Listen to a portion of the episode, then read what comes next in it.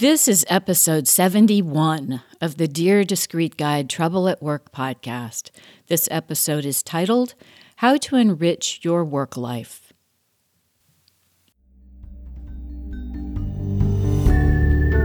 Hi, everybody. Welcome to Dear Discreet Guide Trouble at Work, the advice show where we talk about work related issues or challenges and some ideas and suggestions for how to deal with them. I'm Jennifer Crittenden, a former CFO and the host of the show, and I thank you for joining me in my quest to make our workplaces better and more welcoming to everyone. Let's do this.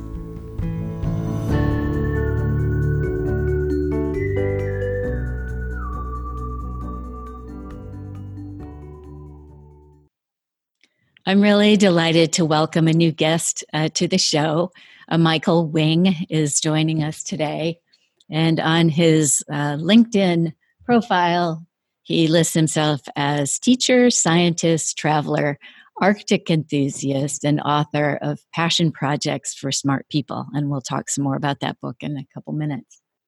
A little bit more about him. He was born in Boston and grew up in Newton, Massachusetts.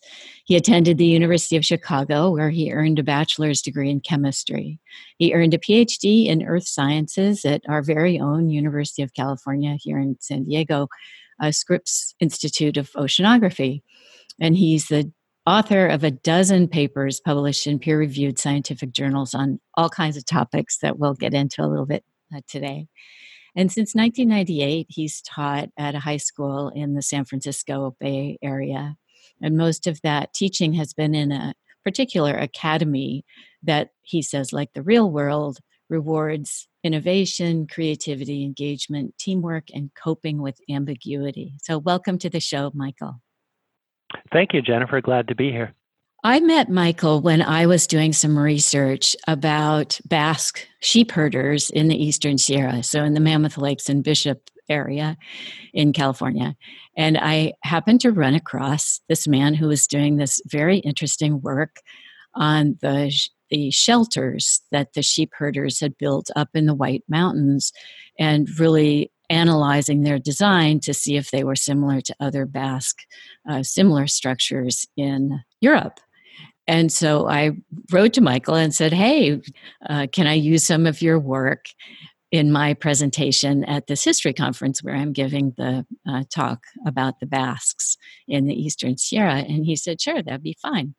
And I got to know a little bit more about his work through his website and then discovered that he'd written this really interesting book, Passion Projects for Smart People. And so one thing led to another, and I thought it would be really fun to have him on the show he's one of those people, and I haven't yet come across a name for people like this, but I run across people like this occasionally. They just seem to have all kinds of varied interests and never let their job kind of constrain them. And their zest for life just shows up in all these quirky and interesting ways. And I felt as though Michael was one of those people. And so I especially wanted to talk to him about work and so forth. And Michael, as I've learned more about you and, and see how you really embrace this curiosity and how you have this uh, willingness to delve into new areas and really aren't constrained by what has come before, I was uh, interested to learn in your book about your dad and how he kind of followed the, that same kind of uh, approach to life. And I wondered if you wanted to talk about him for a minute. Sure, Jennifer. My dad went to law school twice when I was growing up, which he, he he did it both times for fun. He has never practiced law or earned a earned a dime practicing law in his life, but he uh, he went to law school during the nights. He had a, a day job in a, in a technology company, and then after he earned his, his law degree, his his uh, JD degree, which is all the, the law degree that anyone ever needs to be a practicing attorney, a, a Supreme Court judge, a law professor, etc. He went back to a second law school nights again because he had a full-time day job in technology and earned a different law degree called an, um, a master of legal letters a very obscure one mm. uh, in tax law so that that will give you some idea of the kind of the kind of man he is he he earned a master's degree in tax law just for fun. Right. uh, and whenever I tell my students that, they, they look at me horrified. my dad worked his, his entire career for one company, uh, Honeywell, and he was laid off at the age of 58. He had enough money, uh, but he knew he needed something to something to do, and so he started taking courses in in ancient uh, Greek at uh, Harvard University Extension School. He he lived near nearby Harvard, and one thing led to another, and he ended up earning a master's degree at Harvard in classical art and archaeology, going on some digs in Greece, and became an expert on ancient coins.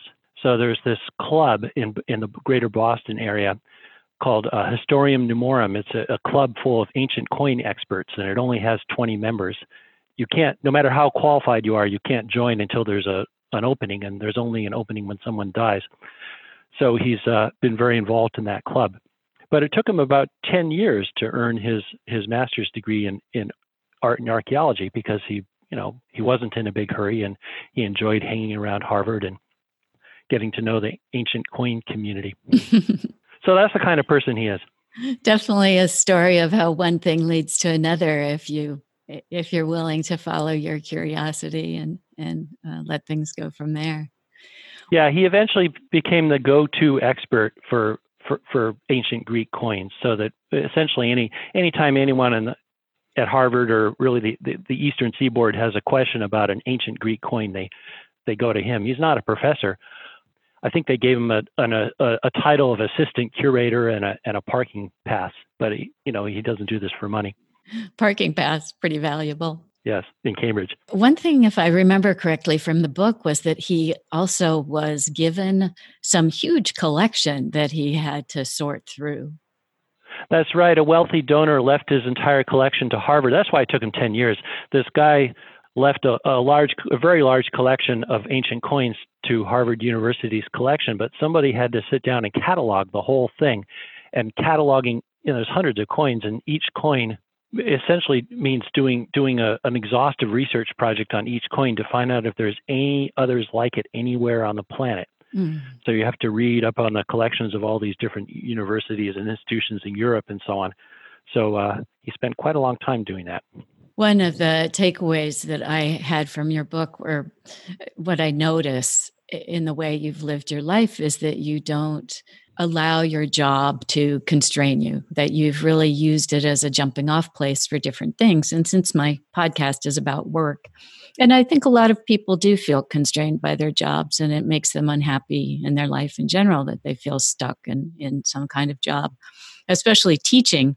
You know, teaching such a very hard profession and then you know a lot of people stay in it for a long time as you have but end up being kind of burnt out and i hmm. wonder mm. if you can talk a little bit about how you've used your job to to stimulate all these exciting things that have happened to you sure uh, you know I, I think if if someone has been teaching for a, for a few years and is starting to feel kind of lackluster about it and, and maybe a little bit of burnout, sometimes paradoxically the, the answer is is not to do less or to or to uh, withdraw more, but to to dive in and, and do more. Teachers have access really to a lot of resources. Okay, so we tend to be well educated and, and intellectually curious. Uh, we do have some free time, at least in the summers and on school breaks. We have students who will work for free on, a, on one of our projects as long as the project is interesting. Uh, we have access to school equipment if, if, if that's needed. And as a teacher, I get to apply for some travel opportunities and grants that are in, intended specially for teachers like me. So it's probably easier for teachers to raise small amounts of money for projects and travel than it is for most other people. And we don't need large amounts of money because we're not paying anybody else's salary. But the, the, most of all, people in institutions outside of schools like to say yes to teachers if they can. Hmm. There's a lot of goodwill from universities, government agencies, libraries, companies, parents, and so on. And a lot of people feel like, oh, I'd, I'd like to be doing more for education, uh, but I don't know how. So then if a teacher approaches you and says, you know, I'm a teacher at this school and I've got these students and I have a specific request. Here's what I want from you. The answer is very often yes. Hmm. You, Jennifer, you and I became acquainted through research that I was doing in, at the University of California White Mountain Research Station. When I first pitched an idea to them the University of California in 2008, they came back and said yes the same day. Oh, wow. So our high school is the only school that uses the University of California's high altitude research station in the in the White Mountains, uh, mainly because we're the only high school that's ever asked. Mm-hmm. I think that if you work for some institution, whether it's a company or a government agency or, or, or a school, you have an affiliation, and affiliations can open doors. People are more likely to uh, work with you, give you what you ask for, if you're asking as more than just yourself, but as in some sense a representative of your employer too. It's really interesting that you mention sometimes inspiration comes from kind of doubling down on something that you're feeling uninspired by. And it's a funny experience that you have when you're a writer or just a curious person. It's something often that on the surface sounds really boring.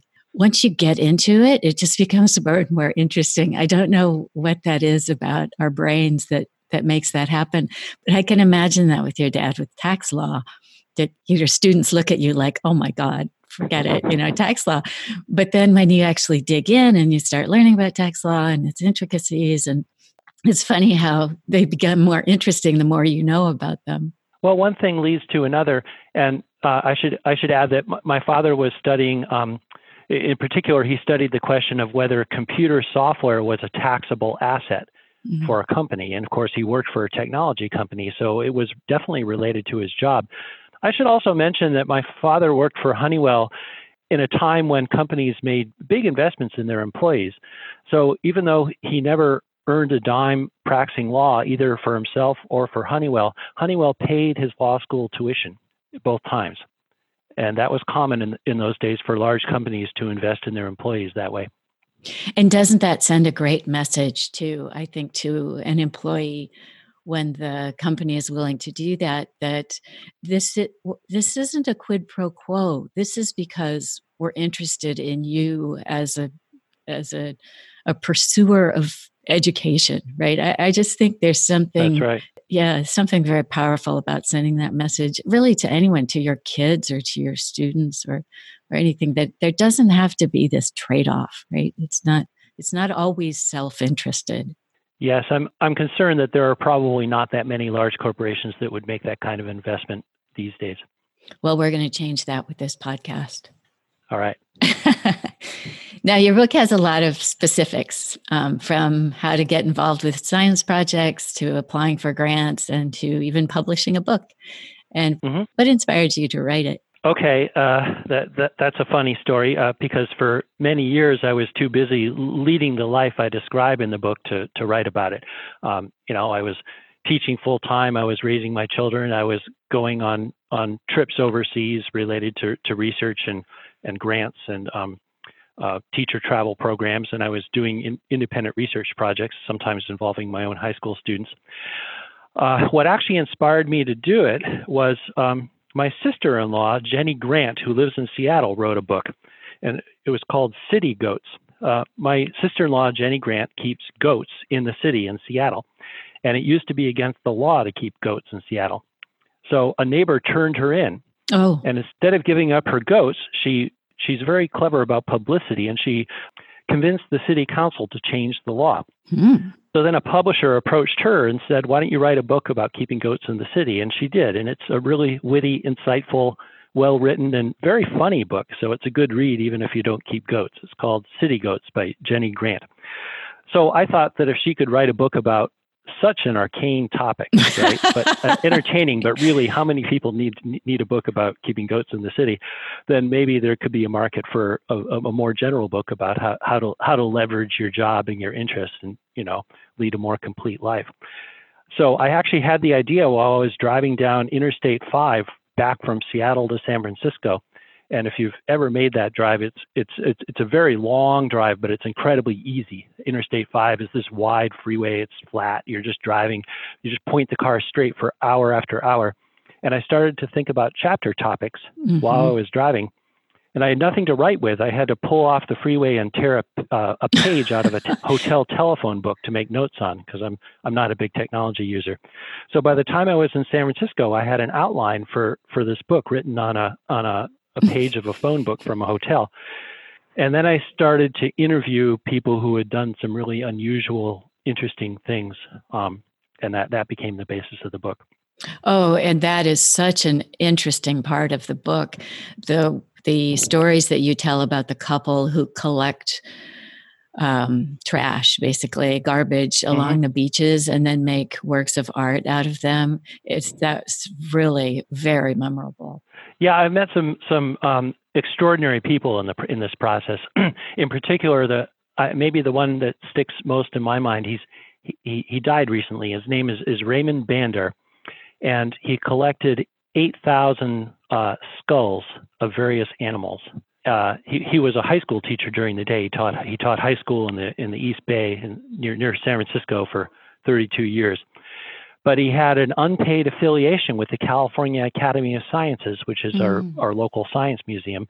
And that unpaid affiliation gave him a collecting permit. So he was able to do things like uh, pull the head off a, a, seal on the beach, whereas if you or I tried that, it would be illegal. Mm-hmm. So over the years, he collected 8,000 different skulls uh, from every possible source of animal skull. He was sort of obsessive about it, but he ended up accumulating the largest collection in the world of animal skulls.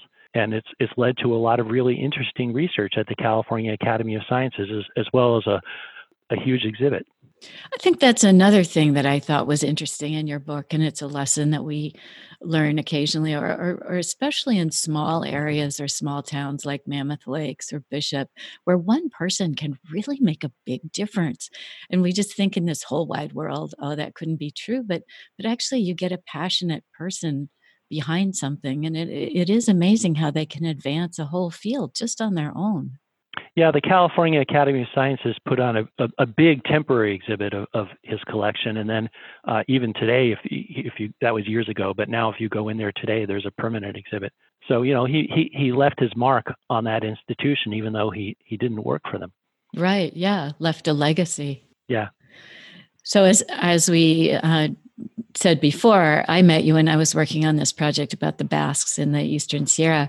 And so I learned a little bit more about your work. But let's talk about some of the other cool things that you've done, um, not just up in the extreme high elevations in the White Mountains, but other interesting places that you've been. So, what what stands out to you as things that people wouldn't have expected you to be able to get involved with?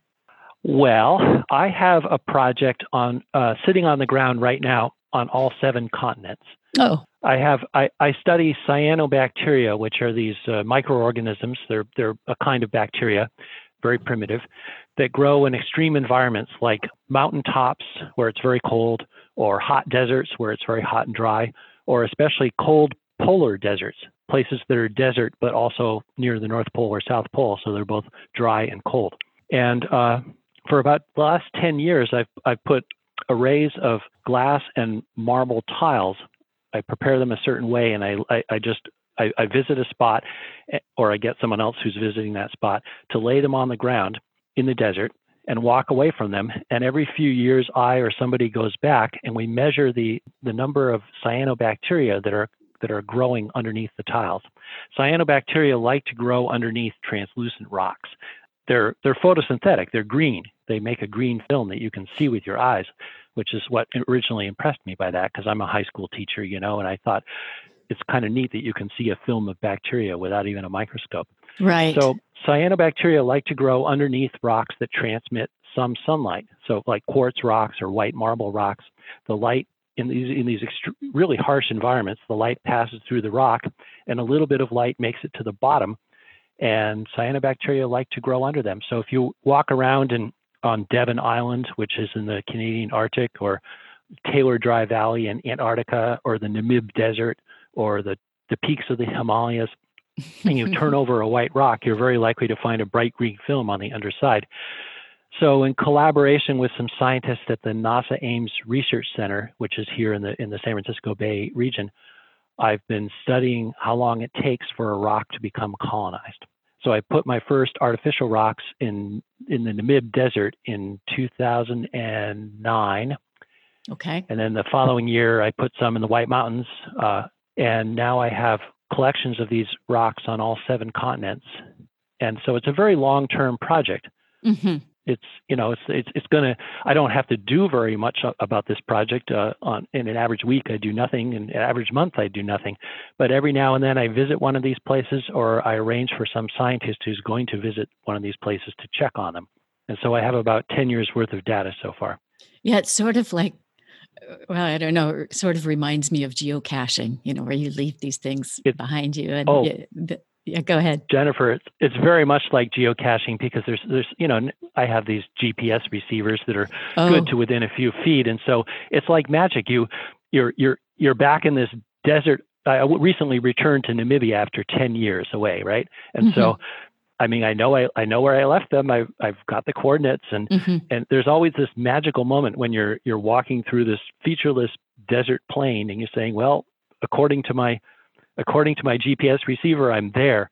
And you pull your head up from the screen, and yes, six feet from your toes, there it is. Isn't that something? You were last there 10 years ago, and nobody's disturbed it except maybe an animal.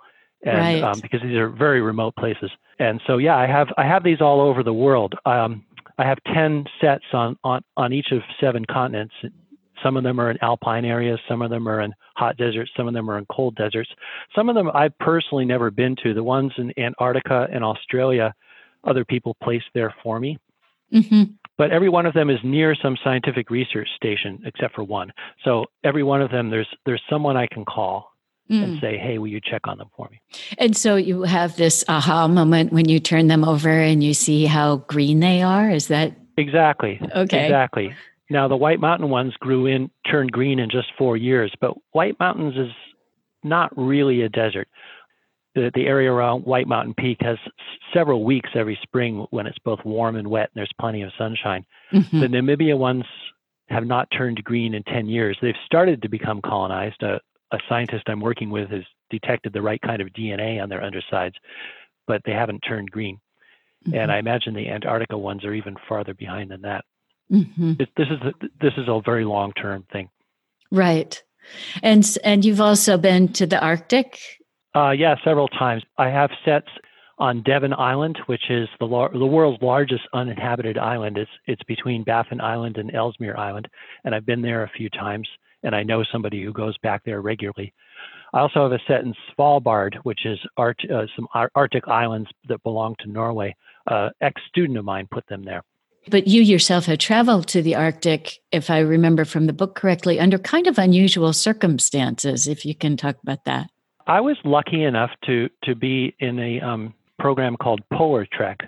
It's run by the National Science Foundation, and it matches teachers up with um, some sort of university group that's doing some kind of research in the Arctic. So I spent a month in northern Finland doing archaeology with with a bunch of archaeologists from the State University of New York and McGill University in Canada. And that was a great experience. And, and it, it actually led to a number of archaeology projects that I've done since then, including the one in the White Mountains. Aha. Uh-huh. Yeah. Again, one thing leads to another. Yes, one thing always leads to another. well, if, I guess if you're willing to follow it, right? If you're willing to to pursue it. Well, that's the funny. Th- I had this great month, you know, doing archaeology in Finland, but I was pretty I wasn't very bullish on the idea that I could involve my students or do any archaeology afterwards. Archaeology, unlike just about every other field, is very unforgiving to beginners. You you can't just go start digging somewhere. Yeah. You'll be arrested. You need a, a permit, and, and only a licensed archaeologist with a good track record is going to get one, which I'm not. Mm. And so I came home and I thought, well, that was a neat experience, but it's probably just sort of a dead end. But then I found uh, out about this strange line of granite boulders in, in western Marin County on the Point Reyes National Seashore. There's this line uh, out out in the field, basically, of um, giant boulders. Each boulder, some of the boulders are the size of a refrigerator, and they're lined up for 800 feet. And so no nobody knew whether they were uh, prehistoric or historic. Um, right. Um, you know, who had built them? Was it the, mm. the, the Marin Miwok who used to live there, or, or was it someone more recently? And there was this rather fanciful story that was told that the Miwok had built it, and it was called the spirit jumping off rocks, and that, there were, that when you died, your your soul was supposed to walk west on the line, kind of like a giant stepping stones, and fly over the Pacific Ocean towards the Farallon Islands. And I looked at the line, and I thought, I'm not so sure about that. And so some students and I spent um, couple years making really detailed measurements on the line, and we were able to to show a pattern of of laying um, long stones lengthwise and short stones crosswise to maintain a constant width. And we were able to identify a few other things about the line that that really strongly indicated it was not prehistoric at all. It, did, it mm-hmm. didn't have the Miwok's fingerprints on it. It, it looked 19th century. Mm-hmm. And first person who, the first Anglo-American rancher who owned this land was was named Solomon Pierce. He was from Vermont, and they they built similar property lines in Vermont. So we wrote it up in an archaeology journal, and after some backing and forthing and, and arguing, we we got that published. And there's a neat story about that. Uh, one of one of my two students who uh, worked on this project, you know, we did this while while they were still in high school. And the editor of the journal, the journal was called California Archaeology, and the editor of that journal was a professor at Cal Poly. And mm-hmm. this student ended up going to Cal Poly. So I oh. said, Emily, your first week at Cal Poly, I want you to go into Professor Jones's office and sit down in the chair and say, Hi, I'm Emily, I'm an entering freshman here, and you published my paper. so she did that. That's really cool. And if I remember correctly, you actually did talk to some of the Native Americans and their reaction. yeah, to tell us what their reaction was. Honestly, the Marin Miwok were kind of ambivalent about the stone line. Mm-hmm. They used it as theirs and now they don't now they're they, they they don't do that anymore and they're not that interested in discussing it. Mm-hmm. Yeah, which to me seemed like, yeah, somehow we'd created this whole story around it that they weren't that bought into. That's right. All right. And so tell us about the Galapagos. I, I would feel bad if I let that go. Well, uh, actually, all this started that for the first seven years that I taught, I just taught my classes and went home. Mm-hmm. That's all. And, and I didn't do any special projects. Um, but in my eighth year, I just heard by random chance about this program called the Toyota International Teachers Program that sends teachers on study tours to the Galapagos, all expenses paid. And I thought, like every other teacher, I thought, oh, you know, that sounds like a lot of work to apply for it. And, and obviously, I won't get it because it must be incredibly competitive, which it is. And um, so I almost didn't apply because you know there's this trade-off of of work invested versus the disappointment of not getting it. Mm-hmm. Uh, but I did apply, and I, I I was accepted. And so for two weeks, uh, I and um, two dozen other teachers from around the country, I was the only one from California, went on this tour of the Galapagos Islands, and we saw all the famous animals and and plants. And we were also studying how, how people can live more sustainably on the Galapagos because it's a very fragile environment there and the human population is growing. But I had this funny experience when I was doing it, which is that there were two dozen teachers, and we were all from different states. Mm-hmm. And some of the teachers seemed to know each other really well and be on very uh, friendly terms with each other. And I'd say something like, How come you two seem to know each other even though you're from New Jersey and, and he's from Nebraska? And I, they'd always say something like, "Oh, we were together three years ago in Germany," or "Oh, we right. were together two years ago in Saudi Arabia," or "Oh, we were together last year in, in this program in Los Angeles." And and I gradually realized that there's a, a lot of programs that that send teachers somewhere for free, and the same tiny number of teachers apply to all of them. It's amazing, and isn't get it? into a lot of them. Right. And so I decided right there to become one of those teachers. And so right. the, the, two dozen of us were, were hanging out in the airport at the end of the trip, and I just went around to the other 23 of them and said, Tell me all the programs you've ever done or ever heard of. And I made a big list.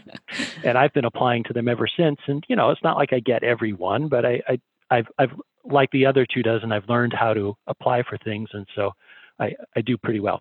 Yeah, sure.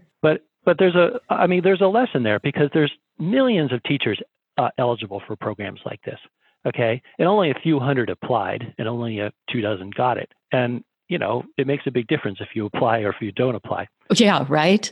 Yeah right. You can't win the lottery without buying a ticket. See that's the thing. For me applying for things that that are that I'm eligible for and that are a good fit with my interests is like playing the lottery. I don't ever buy lottery tickets. I don't have to. Whenever I have that itch, that urge, I just apply for something mm-hmm. because I know the odds are much, much better. I'm not going to win the lottery, but if I apply for something, I have a 20% or 30% chance of getting it. Yeah, it's, it's good to know the odds, right?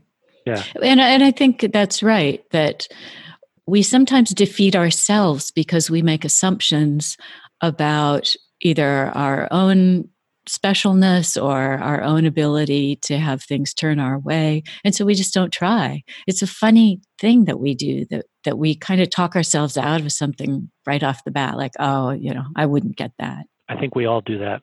Yes. It's, a, uh, it's not helpful. yeah. So I'm sure as you talk to other teachers, you encounter people who are feeling pretty burnt out because teaching it, it really is very very difficult very challenging work especially over the long haul do you have any general advice for people who are feeling stuck in their jobs about ways that they might break themselves out of that rut well i think taking on some sort of extra project or, or extra program um, gives you a, a reason to to appreciate the whole job more you know what I can't wait to get into school in the morning. I'm I'm looking forward to it. I'm I'm I I'm feeling really good about it.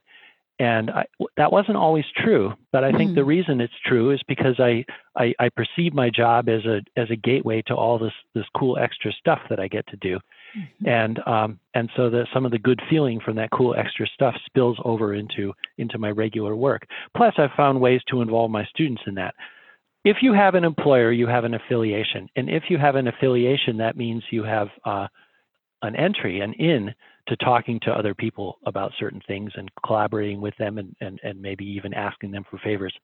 And so I think that uh, teachers can leverage their jobs more than they do. And, and I know some other teachers who do, and I know a lot of teachers who don't. And the ones who do leverage their jobs to do extra cool stuff that's not necessary to to get ahead, but it just it just um, enriches their lives. They're they're much happier all around, both in their teaching and and in their lives. And I'm sure it's true for every line of work. One of the people I profiled in my book, his name is Bill Motzer. He's an engineer at a geotechnical company, and he's he spent his entire career essentially working on um, contaminated uh, soil and groundwater, industrial sites that have been been poisoned with various industrial chemicals. And the job's highly technical and, and uh, would really sound pretty boring to most people. But by doing a little extra work and writing, publishing some papers about, about uh, what, what the data shows us, he's become um, an expert witness. Oh. and an adjunct professor.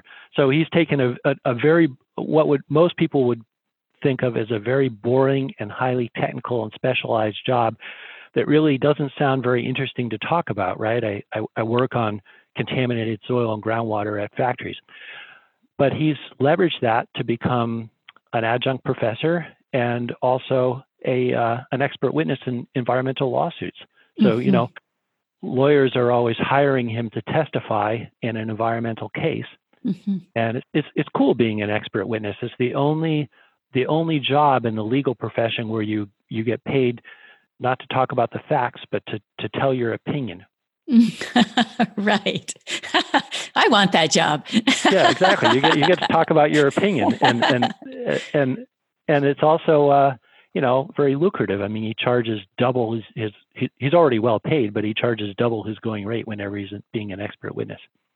Yeah, and I should mention that you go into that in your book also that all these things are are cool and do enrich your lives and and make us happier, but they also often do open up avenues for more money, and that that could also be inspiring to people, I guess.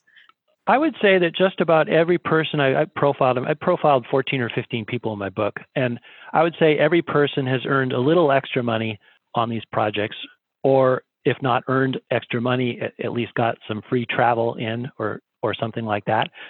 Uh, the only person, and you know, I, I, need, I need to, to mention that my family and I live on my teacher's salary. So if I thought I had to be rich to do any of these things, I never would have done them. No, none of the people I profiled in passion projects for smart people are wealthy. There's maybe one exception. There's a guy with a 40 foot sailboat that he keeps uh, in downtown San Francisco. That might take some money. yes, that might take some money. And he uses his sailboat to uh, help out the uh, Point Blue Conservation Science and, and make research trips to the Farallon Islands. So I pay out of pocket for some small expenses like tanks of gas, some field equipment, and things like that. But I also get free trips to interesting places. I get paid extra for my school by my school for supervising student science projects. Uh, I got earned a little money writing this book. So my projects pay for themselves in the long term. Uh, when we take students to the University of California's White Mountain Research Center. We get our meals and lodging from the University of California, and it only costs us $50 per person per day, food included. So that, that's some, the kind of thing we can afford. Mm-hmm. One of the times I went to the Arctic, I flew for free on an Air National Guard training flight. So I would say that most of the people I know earn ex- a little extra income from these projects, or at least get their projects subsidized somehow. And only the guy with a sailboat is spending a lot of his own money. But you know, think think about it. Most sailboat owners spend a lot of money without ever having to sh- anything to show for it, except that they went sailing. He goes sailing and he participates in research. Well, I can't resist here. I was reading your blog post about reading Walden. And so I'm sorry, I'm going to read some of your own writing to you here. So you said, What we learned from reading Walden is solitude is good for you, especially coupled with physical exercise. It focuses the mind and helps you appreciate the world around you. Thoreau never could have thought or written what he did sitting at a desk in a busy household. You said in your own life, you get your best ideas while hiking alone. And you hmm. said Thoreau was alone a lot, but you get the sense from his book that he rarely sat still. He was always walking somewhere. You mentioned this is what brought it up for me. Living cheaply isn't the same thing as being poor. If it's part of a deliberate strategy, it can be very satisfying. So I, I thought of that when uh, when you were talking about what these extra projects have done for you. They're certainly very enriching in some ways, perhaps not monetarily, um, but as you say, that doesn't necessarily have to be a drawback. Well, most people in the modern world have enough money to live. What you need is is meaning, right? And I think that Thoreau was was was a genius at um, finding meaning in his life. Yeah, you also say here that it's okay to claim your freedom from the demands of and expectations of others as long as they aren't your dependents. And you point out that Thoreau mm. had no wife or children. And you talk some about this in your book about the uh, sometimes that your extra projects took you away from your family, but now uh, sometimes they're involved in your projects. I wondered if you wanted to talk a little bit about that.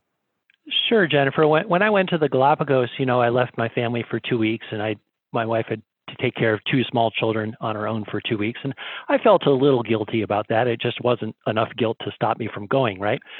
but I think that lots of people struggle with that, and um, and women struggle with it more than men. And uh, you have to remember the big picture, and the, the big picture is that children have um, small children have immediate needs to be fed and taken care of, and loved and hugged and picked up at school and all that stuff. But they also have longer term needs, and and part of that is, is to is to see an example in in their lives of an adult who's leading an engaging, interesting life, and you know making personal progress.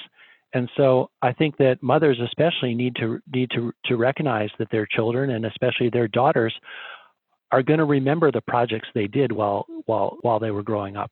They're going to that is the children are going to remember anything interesting their parents were doing, and and that that could in turn inspire the children to do something interesting. So when I first started leading student field trips to the White Mountains, the by the way, the Shepherds Project is the the fourth project we've done up there, not not the first. We started going to the White Mountains in 2007 for a different reason. And when I first started going taking students to the White Mountains, my own kids were too small to go. I was a, a high school teacher and I was leading high school trips and we were the only high school that used the facility, so I certainly wasn't going to bring along a a fifth grader or something like that. It wouldn't look good. Mm-hmm. Uh, but as my children got older, they started to participate. I f- brought my first, my son first when he was eighth grade, but he was a big eighth grader. I thought he'd, he'd blend in with the high school kids and nobody would know that he wasn't in high school yet. Mm-hmm. And so um, both my children became very involved in the projects we do in the White Mountains. This uh, project we're doing on on the Basque Shepherd's huts. I'm going to publish it in California Archaeology. It's not been accepted yet, but I intend to publish it in a journal called California Archaeology. And my daughter Elise is going to be one of the co-authors on that paper with me. How cool! So my own kids have been very involved in the White Mountain projects, and um, they still are. And so sometimes sometimes you can incorporate you can um, integrate your family into your into your projects and those two artists that you mentioned, uh, Richard and Judith Selby Lang, they're a husband and wife team. They each have their own art projects, but then they have this shared art project that that involves uh, beach uh, beach plastics.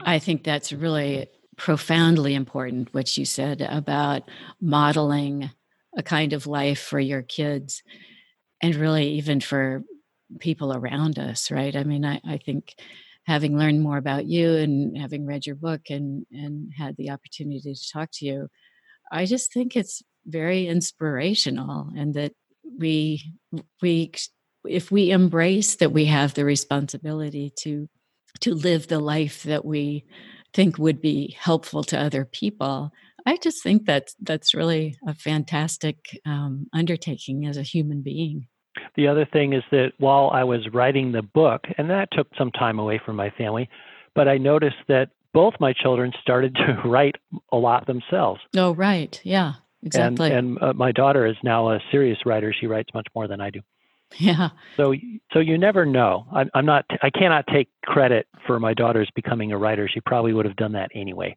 but it didn't hurt. Mm-hmm. And now we now we have that thing in common that I published a book and she's published some stuff too. No, I think that's really great.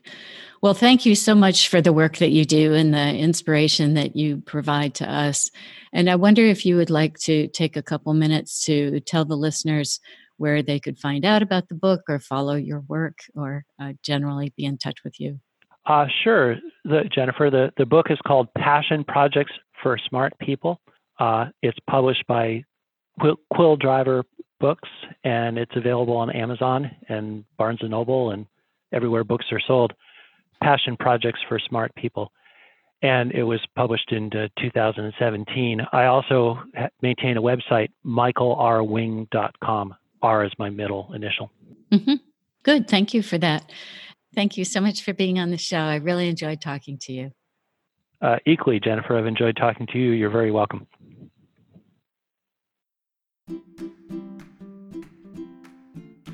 That's it, everybody. You've made it through another episode of Dear Discreet Guide Trouble at Work.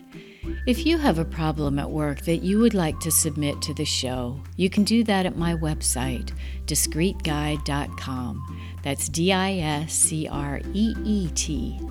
Spelling matters. Anyway, send in your issue. We'll treat it with confidentiality and respect and see if we can give you some tips or tools. You can also sign up for my mailing list or The Pergola, a digital publication that comes out every other month as well as get information about training programs, books for sale, individual consulting sessions, and all kinds of articles and jokes and resources, all for us to work better together. Thank you for joining my quest to improve our workplaces. And thanks for listening. New shows will be available every Tuesday, so tune in so you can hear more about coping with trouble at work.